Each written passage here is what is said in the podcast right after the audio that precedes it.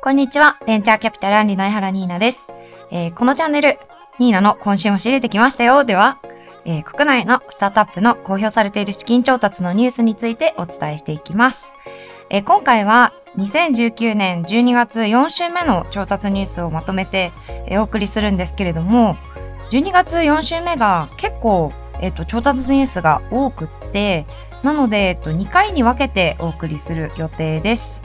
えーというわけで今回紹介する調達ニュースは合計7つになっております。さて、1本目です。えーヘルスケア領域のクラウドサービスを展開するリハ作が1.1億円を調達したと発表しております。えーこのリハ作なんですけれども、えー整形外科だったりとか、こう、整骨院向けのリハビリ支援の SARS を、えー提供しております。現在は、えー患者がこう自宅であのいろんなリハビリだったりとか運動メニューをやると思うんですけれど、そういうメニューを、えー30秒ほどで、えー作成できるシステムを、えー施設に、えー提供しているんだそうです。えー今回のラウンドの引き受け先となっているのが、アンリ、DNX ベンチャーズ、マネックスベンチャーズの3社となっております。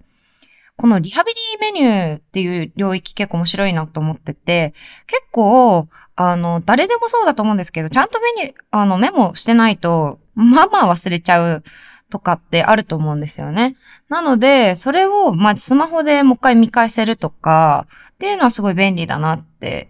いうのが一つ。まあ、それは、こう、なんて言うんでしょう。患者側として一つ。それから、こういうサービス、えっ、と、リハビリとか教える側ですね。からしても、こう、全部丁寧に説明してメモしてっていう時間が万が一取れなくっても、まあ、自宅で患者さん側が見てってできるのはすごく便利だなというふうに思いました。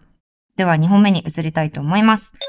えブロックチェーンでアートの所有権を管理するアニークが資金調達をしたと発表しております。このアニークというスタートアップなんですけれども、え日本のアニメだったりとかゲームとか、まあ、いろんなデジタルアートのコンテンツがあると思うんですが、その作品の所有権を、え販売できるサービスを展開しているそうです。えーこの時に、あの、NFT とか呼ばれたりする、あの、代替付加トークンっていうものがあるんですけれども、それを活用することで、例えば、その、えーアートワークがこれまでどういうふうに売買されてきたのかみたいな、えー取引の履歴を、えー改ざんできない形で管理し続けられるというものです。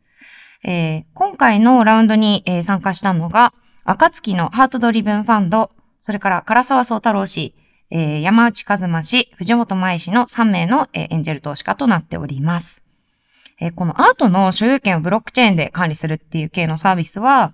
あの、アメリカだったら例えば、あの、 CryptoKittens とか、 OpenSeas とか、どんどん登場していて、去年ぐらいに一回調べたんですけど、結構どんどん出てきてるイメージがあるんですね。で、アメリカだとすでに、あの、SEC って呼ばれる、あの、証券取引委員会が、あの、この、こういうアートワークの、えーで、あの、ブロックチェーンを使った管理について、ガイドラインをすでに出したりもしてるんですね。なので、こういう、えっと、ベンチマークできるところもあって、結構この領域は面白いんじゃないかなというふうに思っております。というわけで、3本目に移りたいと思います。えーシニア向けのコミュニティ SNS、シュミートクラブを運営するオースタンスが資金調達を発表しております。えーこのシュミートクラブなんですけれども、まあ趣味だったりとかいろんな、まあ日記とかいろいろ写真とかを投稿して、えーまあつながれるという同世代の人たちとつながれる、えーシニア向けの SNS になっております。えー現在、あの、登録している会員数が約34万人に上っているということで、かなり、あの、すごい、結構大きめなコミュニティだなというふうに思っています。えー今回のラウンドに参加したのが、えーメディカルノート代表取締役の梅田祐馬氏、それからギフティの取締役の鈴木達也氏、そしてアンドファクトリーの元取締役の、えー水谷良氏といった個人投資家からの投資となっております。あの、いろんな SNS が今出てきてる中で、どうしてもこう若い人向けとか、まあ、なんて言うんでしょう、領域ベース、趣味ベースへの SNS っていうものをだったり、まあコミュニティサービスがすごく多い中で、まあ世代に指すっていうのは一つ、えー面白い切り口だなというふうに思いました。えー特に今って結構こうスマホを持ってる人も、まあかなり相当数いるし、このシニア世代といえども、かなりもうスマホを使える世代なので、このサービスっていうのはすごくあの今の時代に合っている気がしますね。では4本目です。えーアグリテックスタートアップのレグミンが1億3000万円を調達したと発表しております。えっと、レグミンっていうのは、あの、自律走行型の、えー、ロボットでして、農作業が、まあ、効率化できるほか、例えば病気だったりとか害虫っていうものを、そのロボットが、えー、検知して、いち早く気づけるというようなこともあるそうです。引き受け先となっているのが、えー、インキュベートファンド、静岡キャピタル、SMBC ベンチャーキャピタル、タクラムオープンネスの4社となっております。えー、このロボット系、まあ、あの、アグリテック系のロボットこれが、なんか、例えば、種をまくところからやってくれるらしくって、種をまく、それからまあ、農薬をまく、で、収穫まで、あの、一気通貫でやってくれるらしいですね。で、これは、あの、農業一般に言えることだと思うんですけど、すごく重労働じゃないですか。なので、このロボットとの、まあ、協業っていうのはかなり必須な領域なんじゃないかな、というのと、まあ、害虫とか病気の検知っていうのも、まあ、人間が見るのももちろん、その、まあ、職人の目みたいなものはもちろんあると思うんですけど、それよりも、まあ、すごい、集中力を切らすことなく当然見れるので、まあ、なんて言うんでしょう、精度も高そうだなって思ってますね。こういう動きはもっと広まるんじゃないでしょうか、と思っております。えー、続いて5本目です。ガブテックのグラファーがシリーズ A で4億5千万円を調達したと発表しました。このグラファーなんですけれども、行政関連のサービスを提供していまして、例えば、あの、行政の書類を、あの、オンラインで作成できたり、印刷できるような、えグラファーフォームといったサービスを提供しております。えー、そして今回の引き受け先となったのは、コーラルキャピタルとインキュベートファンドの2社となっております。このガブテック系なんですけども、あの、一ユーザーとしてもう本当にこれって感じで、めっちゃ進んでほしいですね。あの、もちろん、その行政側もこう好きでやってるんじゃないことは、あの、承知の上で言うんですけれども、どうしてもこうペーパーベースでのやり取りが多かったりとか、しかもその書類を今って一旦こう取りに行って、それを家で書いて、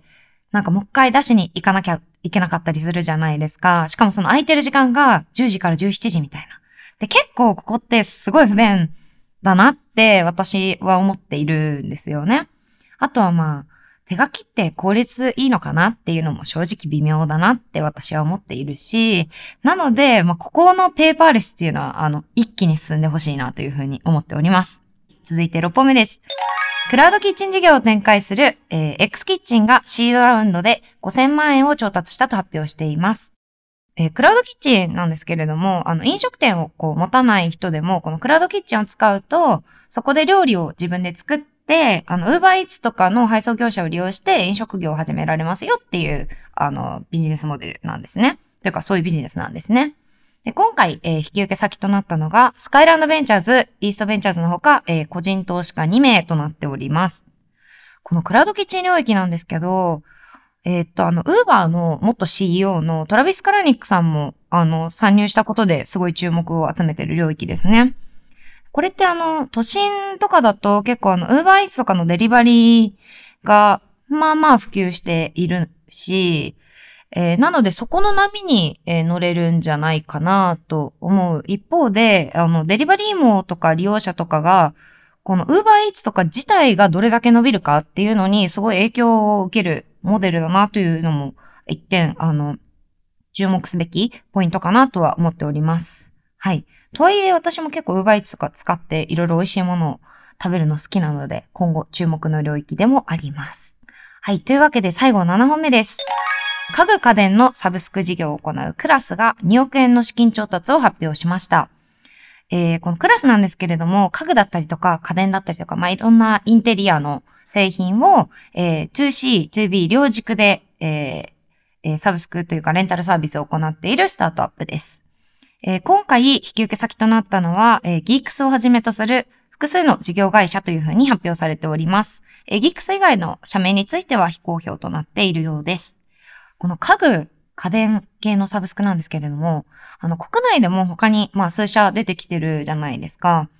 で、なんて言うんだろう。まあ、注文からこう返却まで、例えばクラスだったら全部スマホで完結するんですけども、それすごい便利だなと思いますね。まあ、あと、サイトとか見てると、机とかって、あの、月に1500円ぐらいから借りれたりするので、まあ、気軽に、あの、試せるなと思ったり、あの、カジュアルに模様替えとかもできるので、すごいいいなと思っていますね。というわけで、えー、以上、2019年12月第4週の調達ニュース前編ということで、えー、前半をお届けしました。あの、次回も2019年12月第4週目、今度は後半のニュースをお届けしたいと思います。えー、次回もぜひ聞いてください。